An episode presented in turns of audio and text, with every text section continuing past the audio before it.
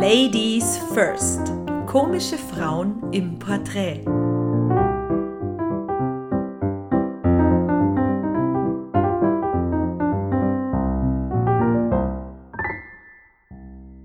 Servus und Hallo zu einer neuen Podcast-Folge.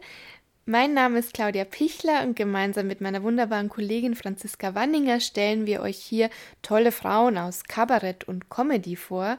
Ich freue mich sehr über unseren heutigen Gast, das ist nämlich Shari Litt.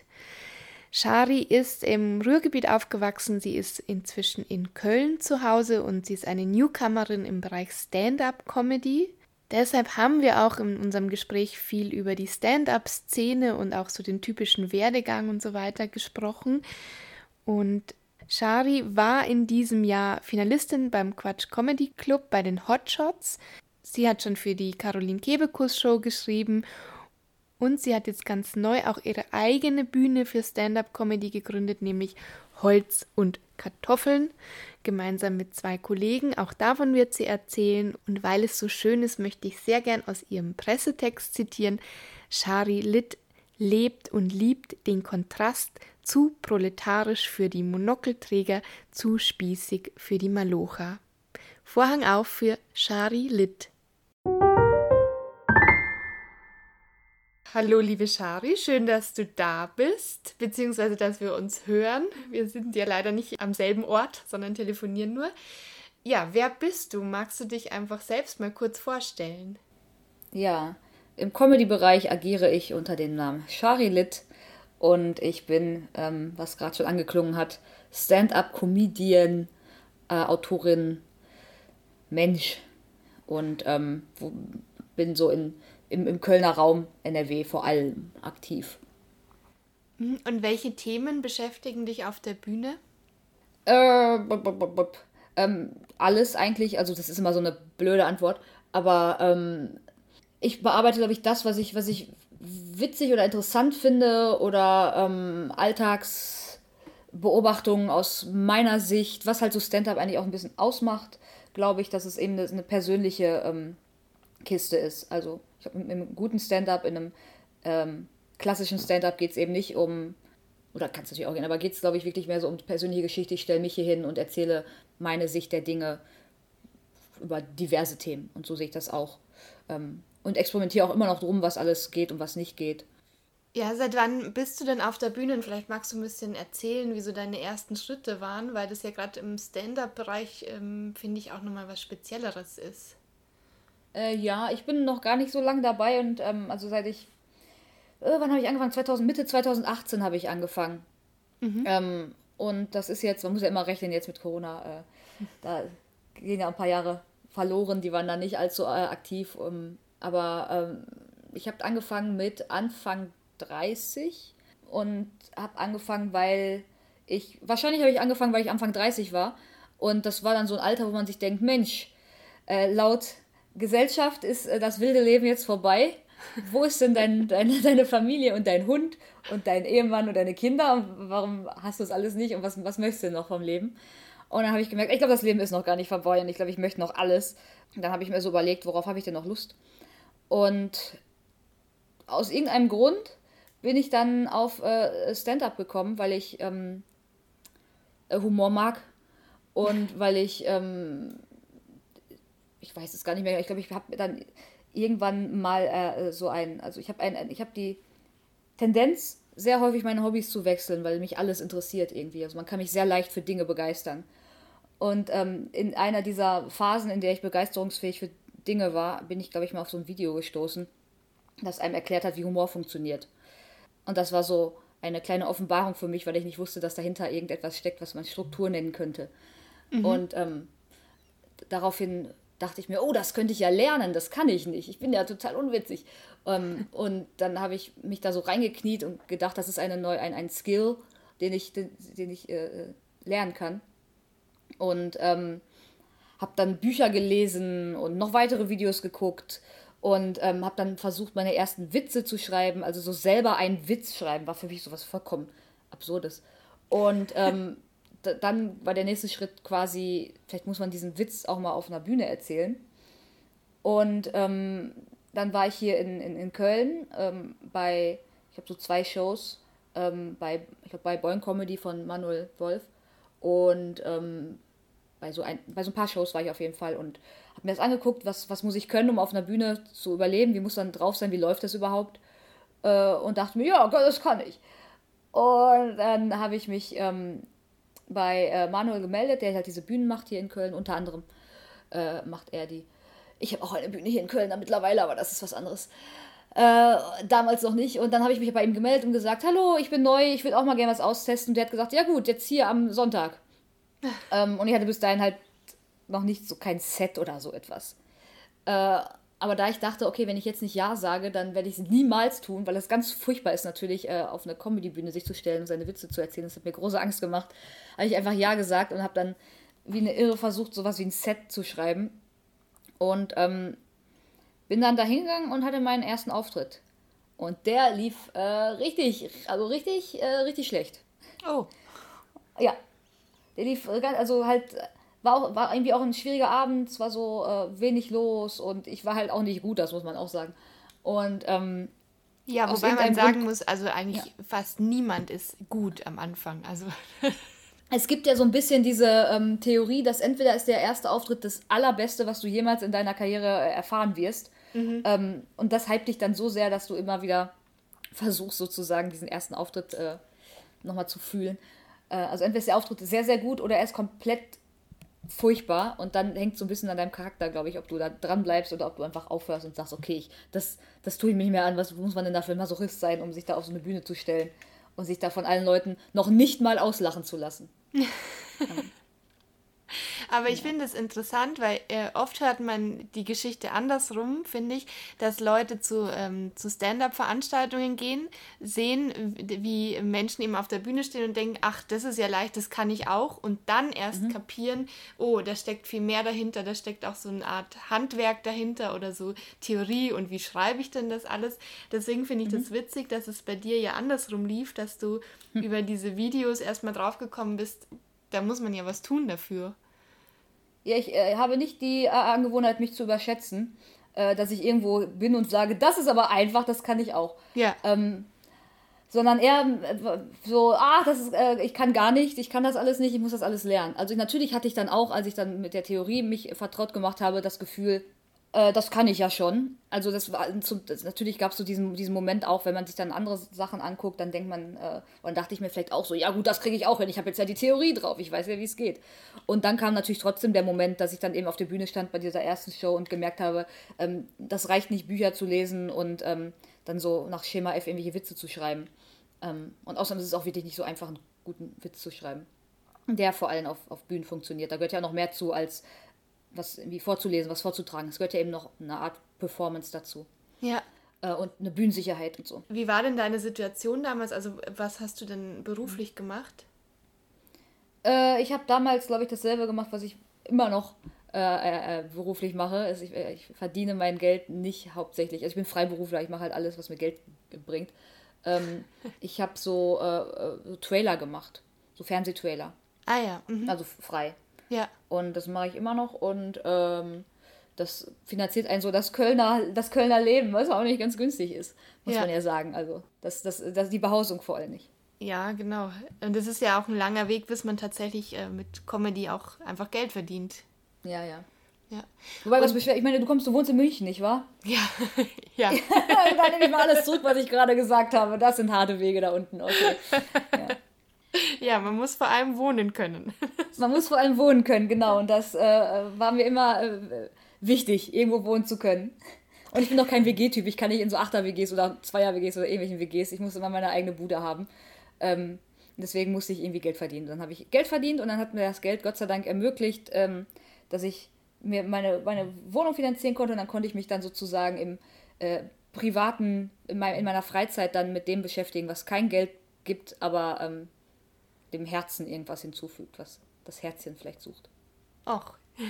Ja, das klingt jetzt ganz romantisch, aber ja. es ist. Äh, Eben, aber so romantisch ist es ja dann im Alltäglichen doch nicht, weil man fängt eben dann an, also wie du gesagt hast, auf diesen Stand-up-Bühnen und probiert sich aus und oft ist es einfach auch grausam, weil es dann nicht funktioniert ja. und so. Ja, vielleicht magst du noch mal kurz sagen, ähm, mhm. wie so die Szene auch in Köln eben ist. Also das klang ja jetzt sehr einfach. Du hast da hingeschrieben und der hat gesagt, komm am Sonntag vorbei und so ist es nach ja. wie vor, also jetzt, jetzt ist sowieso Ausnahmesituation gerade, aber ja. ähm, das ist ja eine sehr niedrigschwellige Kunst eigentlich, wo auch, wo man einfach mhm. auch willkommen ist, auszuprobieren dann. Äh, also ich würde gerade bei so Open Mics ist es ja immer noch so und da sind auch, glaube ich, neue Leute immer äh, willkommen. Ich habe jetzt ja auch ein, äh, ein Open Mic und ähm, die es gibt natürlich Shows, da kommt man ein bisschen schwieriger rein. Mhm. Aber gerade wenn es ein echtes Open Mic ist, geht es ja eigentlich auch darum, dass sich neue Leute äh, testen und dass altbekannte äh, eben neues Zeug testen oder an ihrem Zeug irgendwie ein bisschen werkeln und arbeiten. Also wenn man hier wirklich Lust hat, ähm, sich auf so eine Bühne zu stellen, Material zu testen, dann ähm, ist das kein, also das ist wirklich super niedrigschwellig. Ja. Ähm, es wird, also rennen einem halt die Leute nicht die Bude ein unbedingt, weil Comedy halt auch grausam ist, wie du eben sagtest. Es ist halt auch, es gibt manche äh, Charaktere, glaube ich, für die fällt das leichter. Leute, die halt so ähm, sich eh für wahnsinnig witzig halten und denken, die Welt hätte auf sie gewartet und so. Und vielleicht stimmt das ja auch. Äh, die, ähm, die freuen sich über jede Bühne, die sie bekommen können.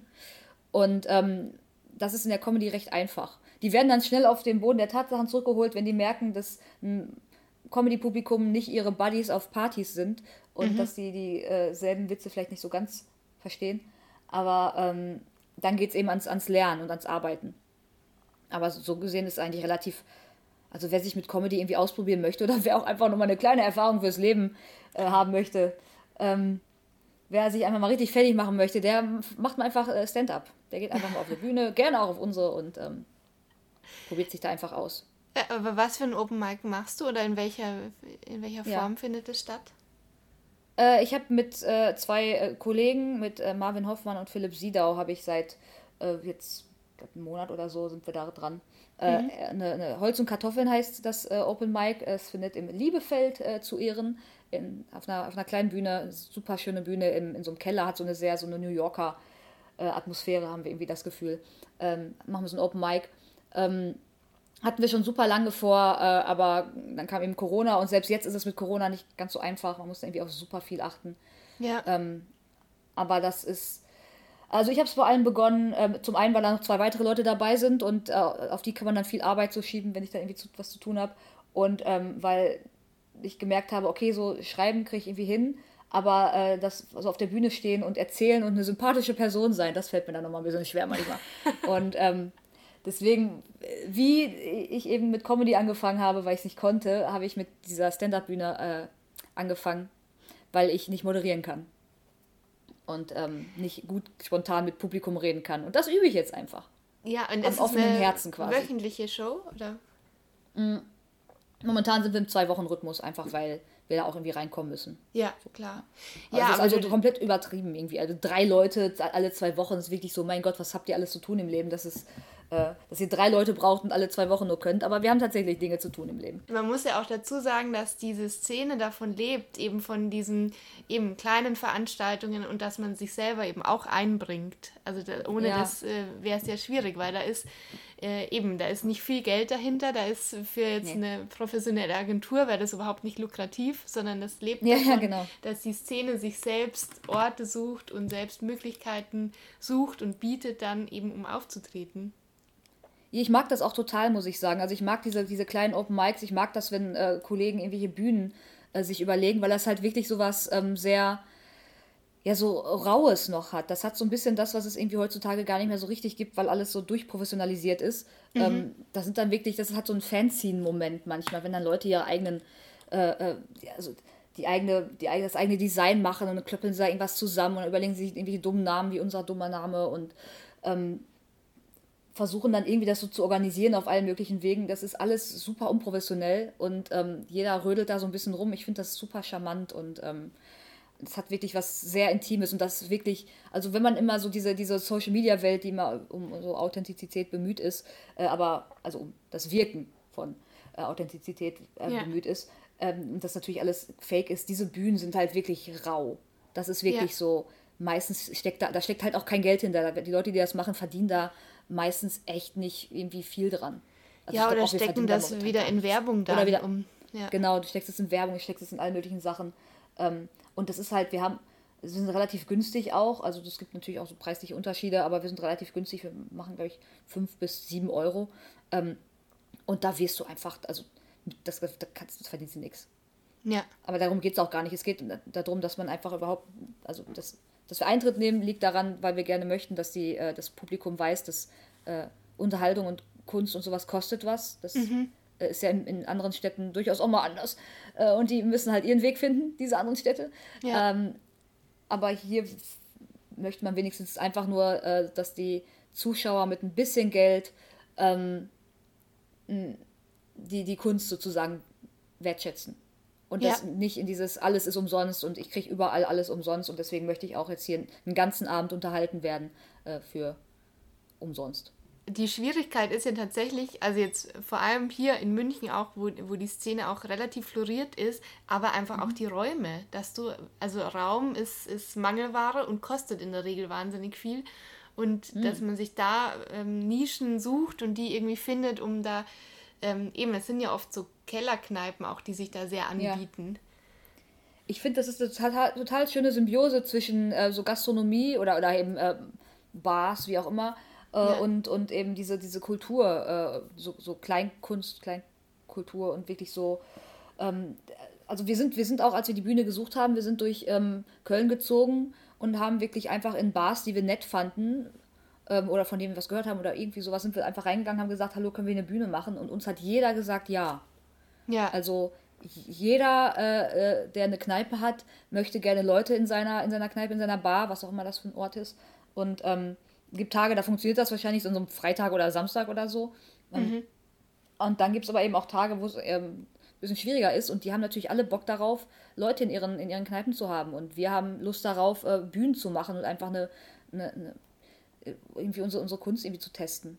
Ja. Und deswegen ist das, auch, auch das ist quasi wie, wenn man äh, Stand-up mit Stand-up anfangen möchte, dann schreibt man einfach irgendwen, der ein Open Mic hat, kann ich bei dir auftreten, die sagen dann meistens ja oder halt nächste Woche oder irgendwie sowas. Äh, und wenn man gerne eine eigene Bühne machen will, zumindest in Köln ist es so, dann geht einfach in die Kneipen, sagt, hallo, kann ich eine eigene Bühne haben hier? Und die sagen ja. Ja. Also ganz, ganz schön ist das. Und wenn du jetzt äh, eben was, äh, was testest, also wie ist, es, wie ist so dein Arbeitsablauf? Also äh, schreibst du alles äh, so, wie du es nachher auch sprichst oder lässt du Raum mhm. für Improvisation oder wie entsteht so eine Nummer oder einfach so ein kleines Bit schon mal? Mhm. Meine Arbeitsweise ist katastrophal und möchte ich keinem empfehlen. ähm, ich habe angefangen, meine, meine ursprüngliche Arbeitsweise war, dass ich, ähm, dass, dass mir das nicht leicht fiel. Ich habe äh, ich, hab, ich bin aufgetreten, das hat nicht funktioniert oder eine Sache hat funktioniert, die habe ich dann behalten. Und dann habe ich mich nicht äh, getraut, weitere Sachen zu schreiben, ähm, bis ich, bis irgendwie im Tag, bevor ich den nächsten Auftritt hatte, dann habe ich einfach ein komplett neues Set geschrieben. Und ähm, Wins and Repeat und das ging dann immer so weiter. Ich habe die ersten äh, Auftritte habe ich, glaube ich, immer neue Sets gespielt, was komplett irre ist. Ja. Ähm, und ich habe die auch immer, also ich habe die wirklich komplett runtergeschrieben in so Word-Dateien oder so und habe die dann auswendig gelernt. Mhm. Ähm, ziemlich, ziemlich genau. Also, weil es bei Comedy irgendwie ja auch darum geht, wo steht welches Wort und wo wird, wo ist der, der Lachauslöser, der ja. Lachtrigger. Ja. Und das ist, glaube ich, jetzt nicht, also das ist halt eine Art gewesen und jeder muss halt seinen Weg gehen. Ähm, es gibt auch Leute, die haben einfach eine Idee im Kopf und gehen dann damit auf die Bühne und können da so ein bisschen rumriffen, das kann ich nicht. Ähm, oder ich versuche es halt gerade so ein bisschen, aber das ist, äh, da bin ich zu kontrolliert für. Und das war so meine Arbeitsweise. Und dann, äh, ja, dann, dann baut es sich so auf, dass man dann natürlich auf dem Handy habe ich dann irgendwelche Notiz-Apps. Ähm, und immer wenn mir irgendwas einfällt, auffällt, wie auch immer, dann schreibe ich mir entweder eine Notiz oder ich mache eine kleine Audioaufnahme, wenn ich äh, irgendwie nachts im Bett liege und denke, oh mein Gott, ist das witzig, da fällt mir gerade was ein. Dann spreche ich das darauf.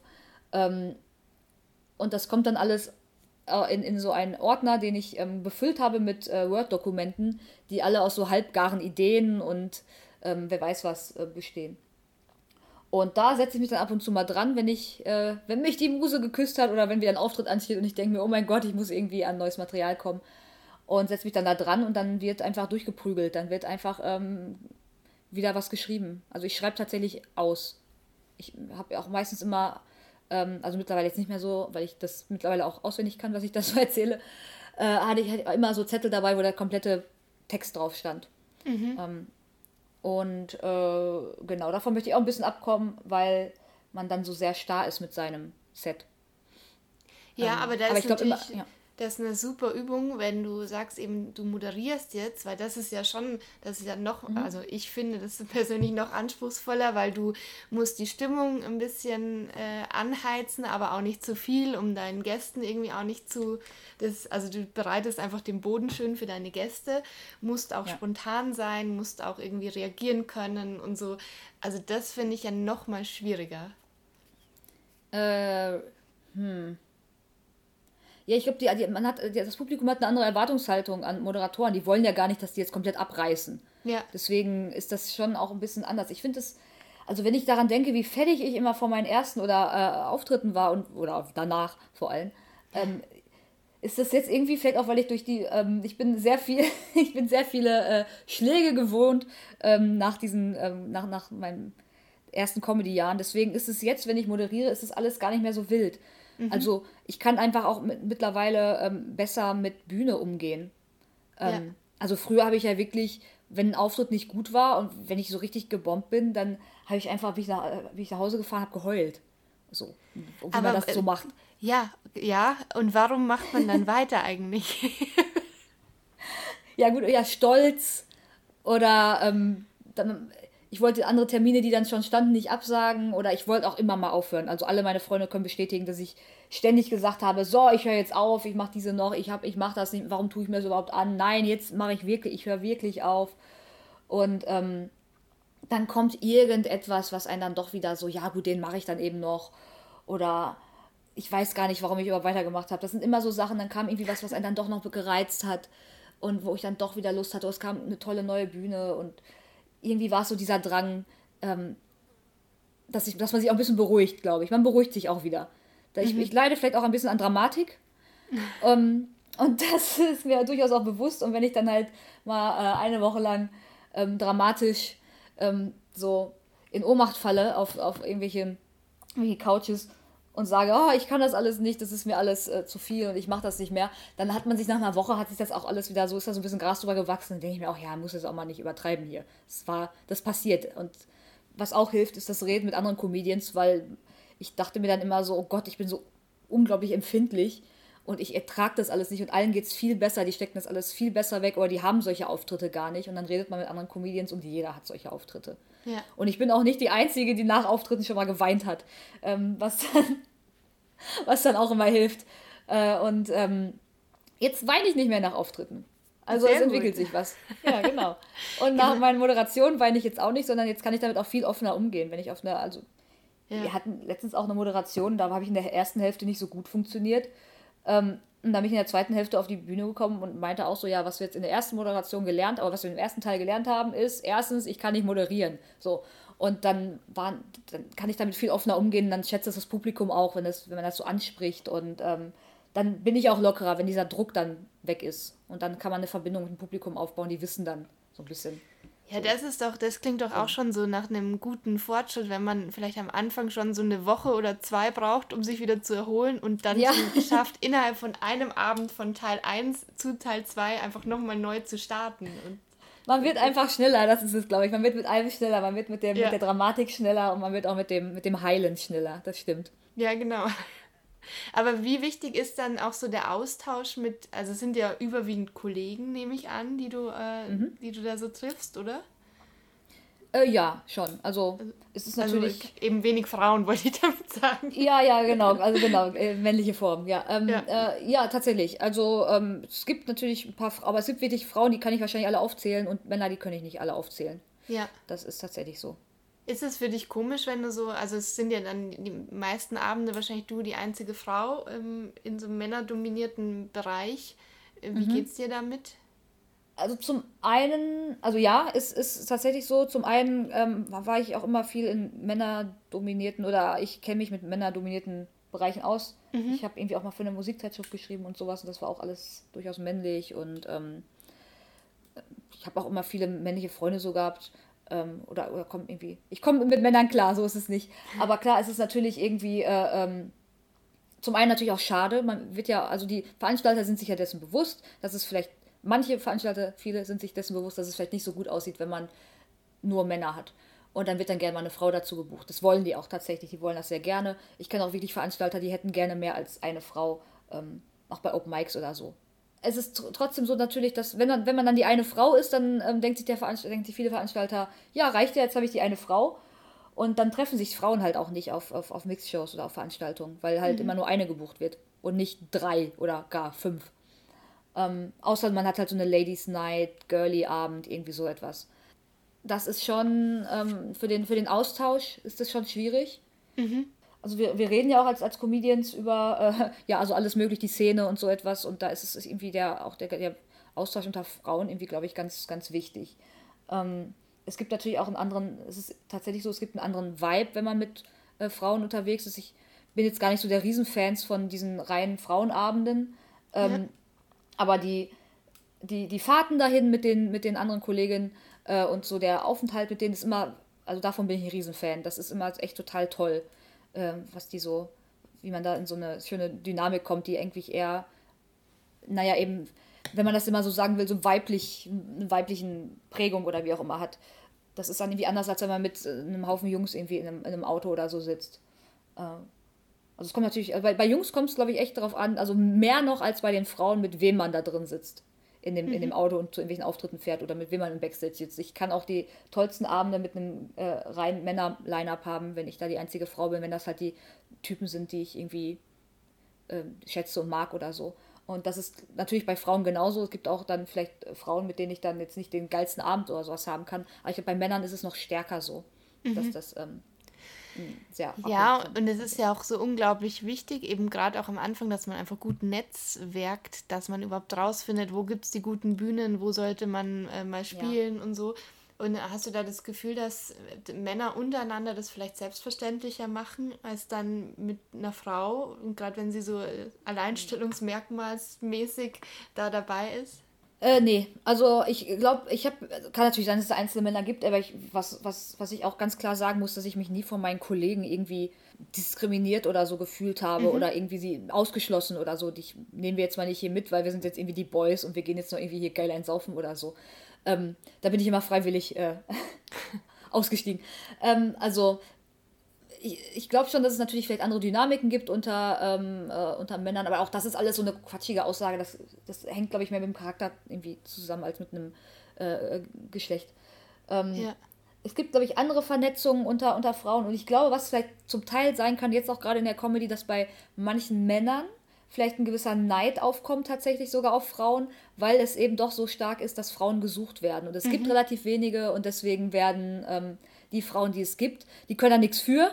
Die werden einfach dann schneller mal so gebucht für irgendwas, weil ja. es halt, äh, weil man halt irgendwie so Frauen braucht.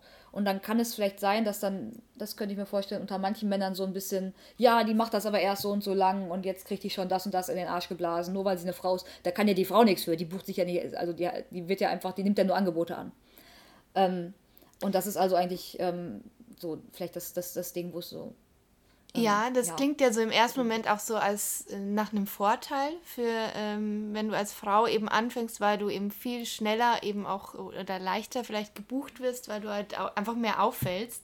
Aber mhm. es ist mhm. natürlich auch ähm, schon auch eine, eine, ein größerer Druck, dann auch schneller zu bestehen. Das ist richtig, äh, richtig schädlich teilweise auch natürlich für Frauen und gerade auch für das Image von manchen Frauen dann im, ähm, in, in der Branche oder so, wenn es dann heißt, warum kriegt die denn schon diesen und jenen Auftritt? Also ich habe das irgendwie dann auch, glaube ich, ein paar Mal erlebt, dass ich einfach ähm, schon irgendwie ganz gute Sachen so gebucht bekommen habe oder mich da irgendwie, äh, mich da angefragt wurde. Und ich war einfach noch nicht so richtig so weit, aber ich war halt irgendwie eine Frau und ich war neu und ich war so okay. Und dann stand ich da auf der Bühne, also als einzige Frau in einem Line-Up von irgendwie fünf, sechs Männern die alle viel mehr Erfahrung hatten. Mhm. Und dann ist es natürlich so, wenn du dann die einzige, du bist die einzige Frau am Abend und zusätzlich bist du halt auch noch diejenige mit der wenigsten Erfahrung. Und ja, ich sage mal, wenn in, an einem so einem Abend irgendwie fünf Männer auftreten oder und davon ist einer nicht so gut oder zwei, dann waren halt ein, zwei von den Männern nicht so gut. Aber wenn fünf, sechs Männer auftreten und die, bist die eine Frau und du bist nicht gut, dann heißt es halt gleich wieder, ja, Frauen können das nicht. Ja. Dann stehst du sozusagen als Repräsentantin für dein gesamtes äh, Geschlecht da irgendwie. Und das ist natürlich ein, ähm, das ist, das ist so ein bisschen das Problem, was dann halt oft passiert, wenn du sehr, sehr schnell so ähm, hochgezogen wirst oder wenn eben diese, wenn du zu schnell ähm, auf, auf zu große Bühnen gehst. Denkst du denn darüber nach, was du auf der Bühne anziehst? Äh, ja, ich habe ja, also ich habe ja tatsächlich so etwas wie ein, ein, ein Bühnenoutfit. Mhm. Ähm, auch wenn das, ich bin da immer so ein bisschen am überlegen, ob ich jetzt dabei bleibe oder nicht, aber ich habe am, äh, am Anfang habe ich ähm, mir sehr viele Gedanken darum gemacht, was ich anziehe, ähm, dass ich, also so viele Gedanken, dass ich irgendwann keine Lust mehr hatte, mir darüber Gedanken zu machen, weil ich musste mich ja eh um so viel, ich musste mal diesen Text schreiben und lernen und ähm, ich musste überhaupt überleben. Äh, und das war also so viel, an das man irgendwie denken muss und das man irgendwie äh, so im Kopf behalten muss. Und da dachte ich mir, ich kann jetzt nicht auch noch mir über mein Outfit Gedanken machen.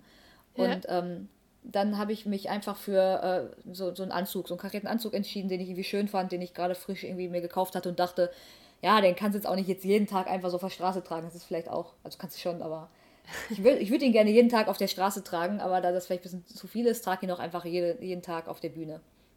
Und dann habe ich mich für diesen Anzug entschieden, der so eine, ähm, der glaube ich ganz gut zu mir passt, weil es halt wirklich auch was ist, also das ist halt eine Sache, die ich trage, gerne auch. Und ähm, auch als, als Frau denkt man, da dachte ich viel über mein Aussehen so nach auf mhm. der Bühne. Und also Aussehen ist ja bei Frauen eh immer, die Optik ist ja immer irgendwie, man sieht irgendwie, entweder sieht man zu geil aus und man sieht nicht geil genug aus und so. Das ist ja immer, irgendwie geht es ja immer darum, wie sieht, wie sieht eine Frau aus. Ja. Ähm, ob man das jetzt will oder nicht. Und ähm, dann gibt es auch diese, diese Vorurteile, ja, die hat nur Erfolg, weil die irgendwie geil aussieht oder so. Und ähm, da wollte ich mich irgendwie so von, von lösen. Also ich habe so, hab wirklich so überlegt, gehe ich jetzt darauf ein, so mache ich mich jetzt irgendwie so schicki auf der Bühne, bin ich dann auch ein bisschen sexy auf der Bühne und ähm, weil das bringt ja nun mal halt auch was äh, oder weiß ich das so komplett von mir.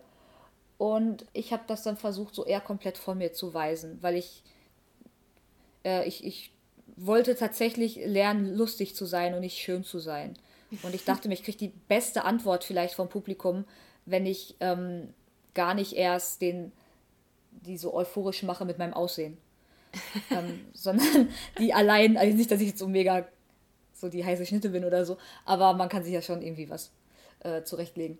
Äh, und deswegen habe ich dann mir eine Sache genommen, die relativ genderneutral beinahe schon aussieht, würde ich sagen. Also, ich bin jetzt nicht die geile, geile Alte auf der Bühne.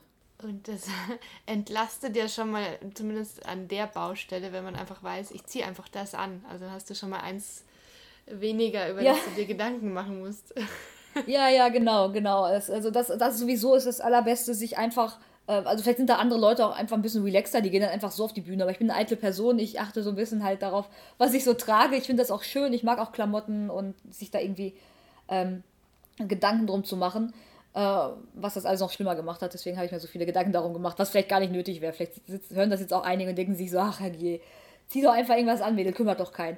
Aber äh, mich kümmert's.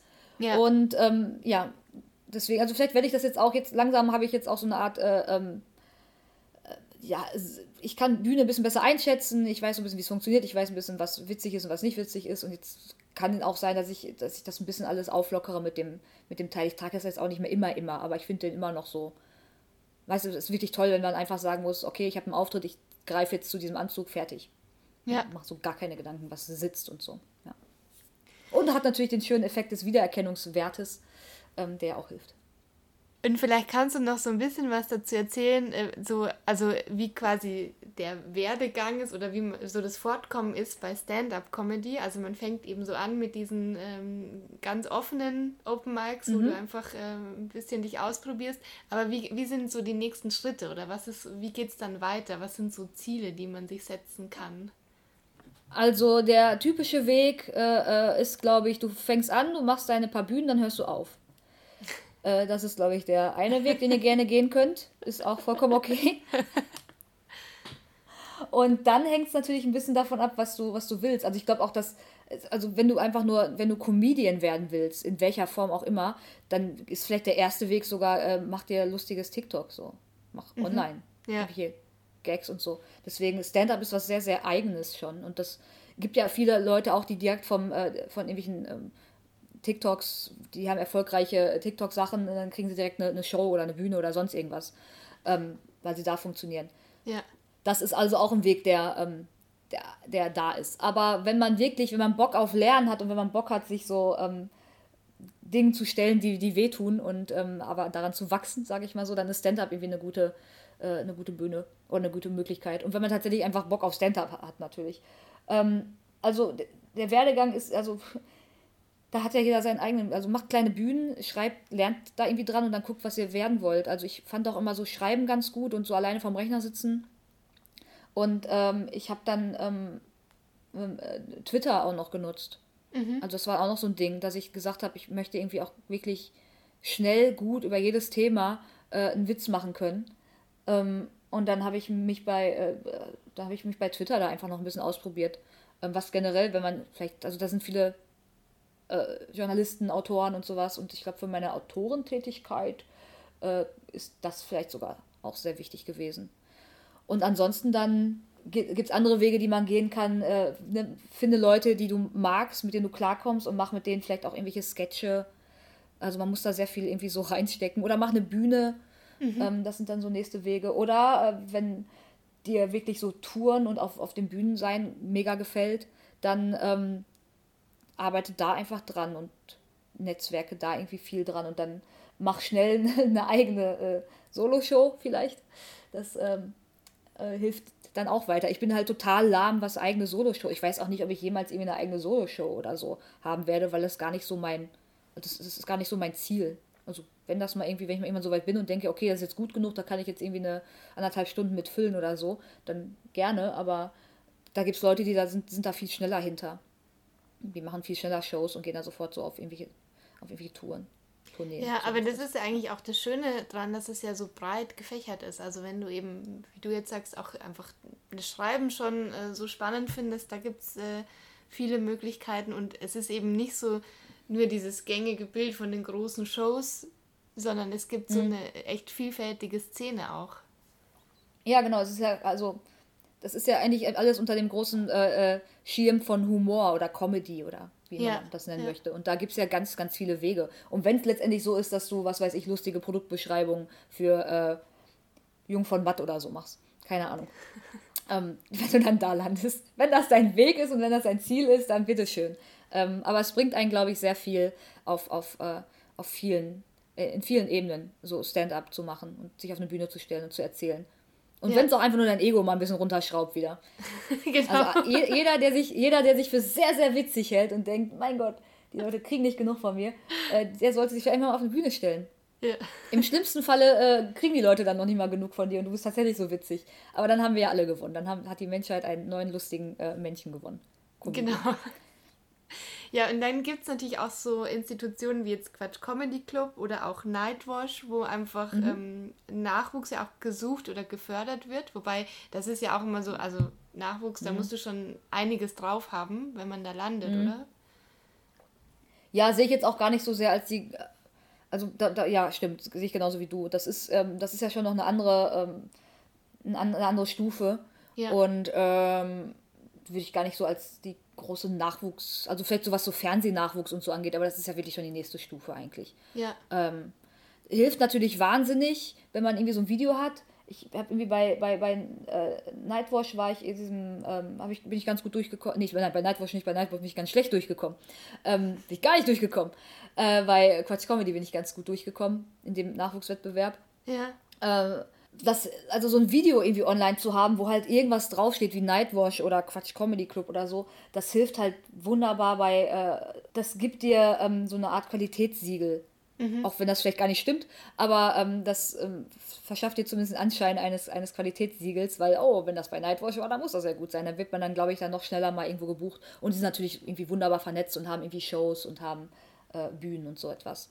Ja. Ähm, aber es ist jetzt, also die, ich glaube, ich würde, ich würde erstmal wirklich die, die harte Schule äh, der Open Mics irgendwie machen. Was natürlich echt nur, also eigentlich ist das das Problem, das geht nur, wenn du in den großen Städten wohnst. Ansonsten ja. musst du sehr viel reisen. Wenn du da irgendwie in, einem, in, einer etwas kleineren Stadt wohnst oder ein bisschen außerhalb oder so, ähm, hast du da vielleicht keine Bühne. Das ist, glaube ich, leider eine Sache, die sehr auf die großen Städte ähm, äh, sich so konzentriert, was eigentlich auch sehr, sehr schade ist. Ich glaube, da geht, geht, uns sehr, sehr viel Talent auch ver verloren, sehr viele lustige Leute, wenn die noch nicht, oder wenn die nicht in, in den großen Städten wohnen. Ja, das stimmt. Und wir reden ja von Auftrittszeiten von vielleicht sieben Minuten oder so. Und dafür ja, dann irgendwie eine, eine Stunde oder länger irgendwo anzureisen, das, äh, da muss man schon ja, sehr ja. Äh, motiviert sein. Ja, das macht man auch gerne vielleicht einmal. Ich, ich habe ja auch bei unserer Bühne, da kommen dann Leute irgendwie aus Trier und aus Hannover und wer weiß was. Und ähm, da denke ich mir auch, das würde ich ja gar nicht mehr machen. So. Dass ich ich habe irgendwie einen Auftritt abends in, äh, in der Innenstadt und denke mir schon so, oh Gott, da muss ich fünf Minuten hinfahren. ähm, um da irgendwie so fünf Minuten, zehn Minuten mein, meine Kaspereien zu machen. Ja. Aber äh, also was das für, das macht man dann so einmal, wenn man irgendwie, wer weiß wo wohnt und fährt dann irgendwie eine Stunde oder zwei Stunden hin, dann fährt man nachts noch zurück. Ähm, aber du musst ja wirklich das ist ja das Ding bei Comedy, du musst ja echt auf die Bühne, du musst ja wirklich viel auf die Bühne. So von einem Auftritt, da lernst du nichts. Ja. Und ähm, das ist deswegen nochmal ein Shoutout an alle ähm, Stand-up-Comedians, die nicht in den großen Städten wohnen oder in Städten, in denen es mehr als eine Bühne gibt und da immer durch die Gegend fahren müssen, um da irgendwie ihr Material zu testen. Ja, wirklich. ich glaube, den kann man, glaube ich, echt nur empfehlen. Äh, quartiert euch eine Woche irgendwie in, am besten wahrscheinlich in Berlin oder so ein ja. äh, und ballert da einfach durch die, durch die Open Mics. So jeden Abend ein paar Mal. Und, und ich meine, also zurzeit eben viele äh, können ja noch gar nicht stattfinden, aber was war so dein, ja. dein Pensum vor der Pandemie? Wie viele Auftritte hast du so gespielt? Oder waren das immer so Phasen, wo du dir, wo du es dir richtig gegeben hast und dann wieder weniger? richtig gegeben ist das richtige Wort. Ja, also es war, glaube ich, ähm, ja, es, es, war relativ, also ein immer mindestens die Woche. Ja. Ähm, vielleicht, wenn ich mal irgendwie gearbeitet habe oder, oder wenn ich irgendwie im Urlaub war, natürlich dann nicht. Ähm, aber das schon so zwei, manchmal auch drei, oder wenn man halt mal so eine Kunst gegen Bares, äh, äh also auch, auch so eine Reihe, ähm, ja. äh, so eine Tour gemacht hat, dann ist man dann jeden Abend irgendwie auf der Bühne.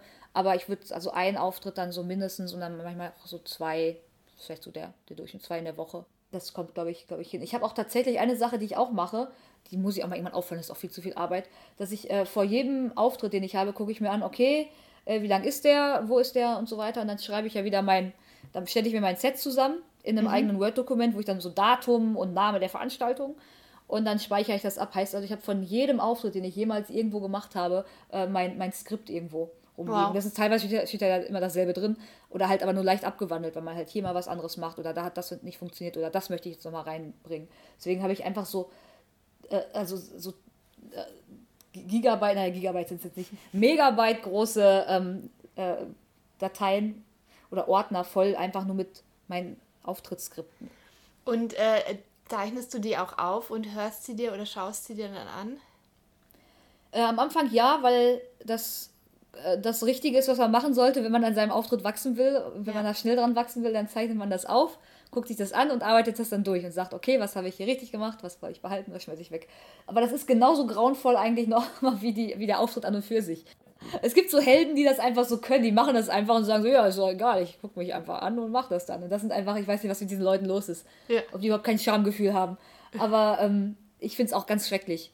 Also ich habe das am Anfang auch ab und zu mal gemacht und dann immer unter, unter schreiend in der Wohnung rumgerannt, wenn ich mir das dann angucken musste. Aber alle paar zehn Sekunden dann mal so Stopp gemacht. Ähm, ich habe dann irgendwann gemerkt, es ist gar nicht so schlimm eigentlich. Also dann auch, wenn man besser wurde und so. Wenn man echt einen Auftritt hatte, wo man komplett gebombt ist, dann also dachte ich mir auch manchmal, den muss ich mir jetzt nicht angucken. Ja. Also wirklich, wie sehr kann man sich denn noch selber geißeln? So, das ist ja wirklich, äh, das, das hört sich echt auf. Das stimmt, ähm, aber in der Regel bringt es einem tatsächlich viel. Hör auf mit deiner Rationalität, das wollen wir alles nicht hören hier. Guckt euch das nicht an, das ist schrecklich. Ich habe das teilweise aber auch bei Auftritten, die richtig gut waren. Also, dass ich mir das nicht angucken konnte. Ja. Also, mein, äh, ich war ja im, im, bei diesem Quatsch Comedy äh, Club im Finale des, der Hotshot, oder der Hotshot, Quatsch Comedy mhm. Hotshot, so heißt es.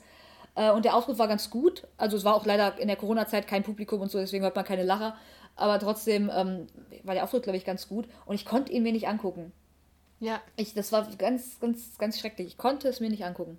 Ich kann das ähm, total nachvollziehen. ja, ja.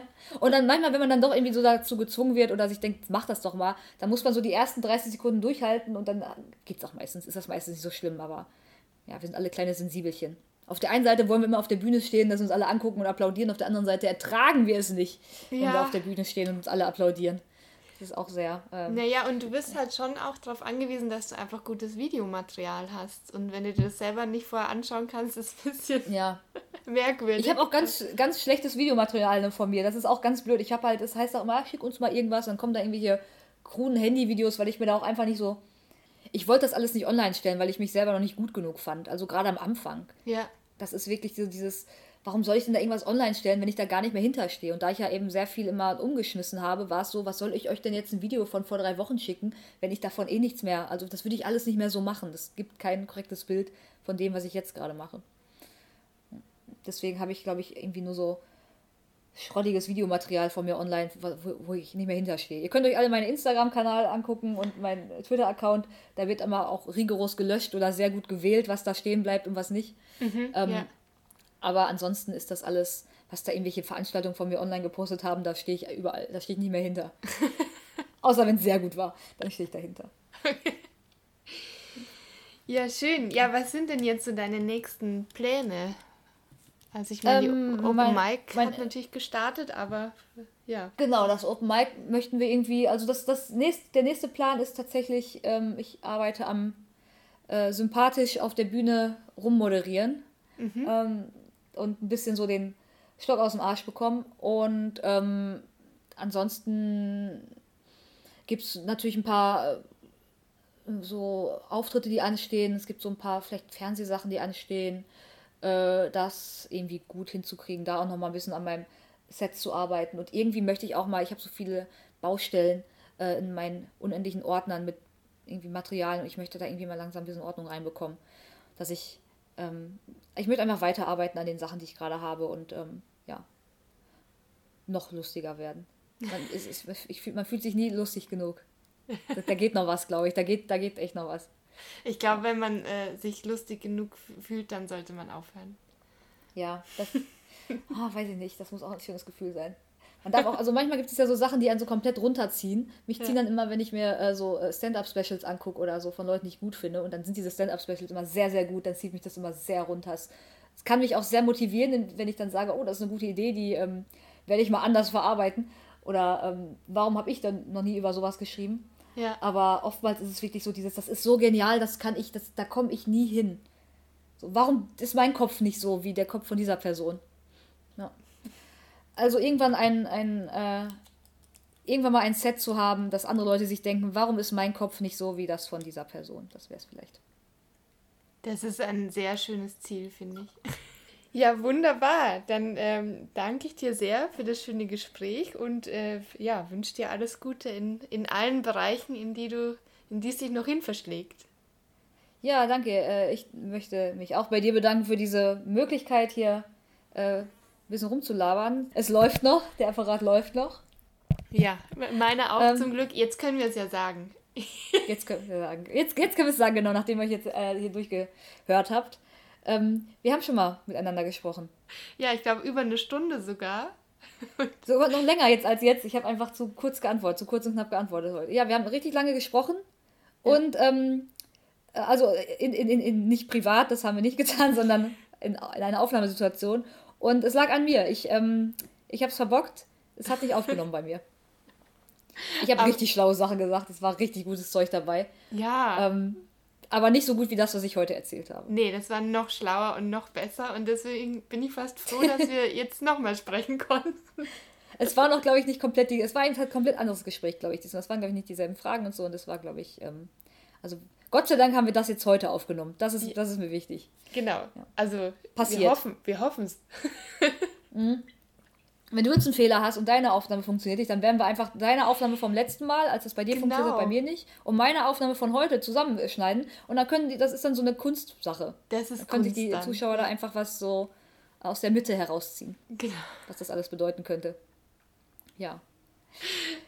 Shari, vielen lieben Dank. Und äh, vielleicht hören wir uns ja nochmal. Vielleicht haben wir es ja nochmal und dann vielleicht sogar ohne Aufnahmegeräte. Immer wenn wir uns hören, sind Aufnahmegeräte dabei. Ja, genau. Also nur ja, immer eins. Stasi-Methode hier, ja. Immer, immer eins, genau, immer ein Aufnahmegerät ist dabei. Gut. Ladies First. Komische Frauen im Porträt. Ein Podcast von Franziska Wanninger und Claudia Pichler.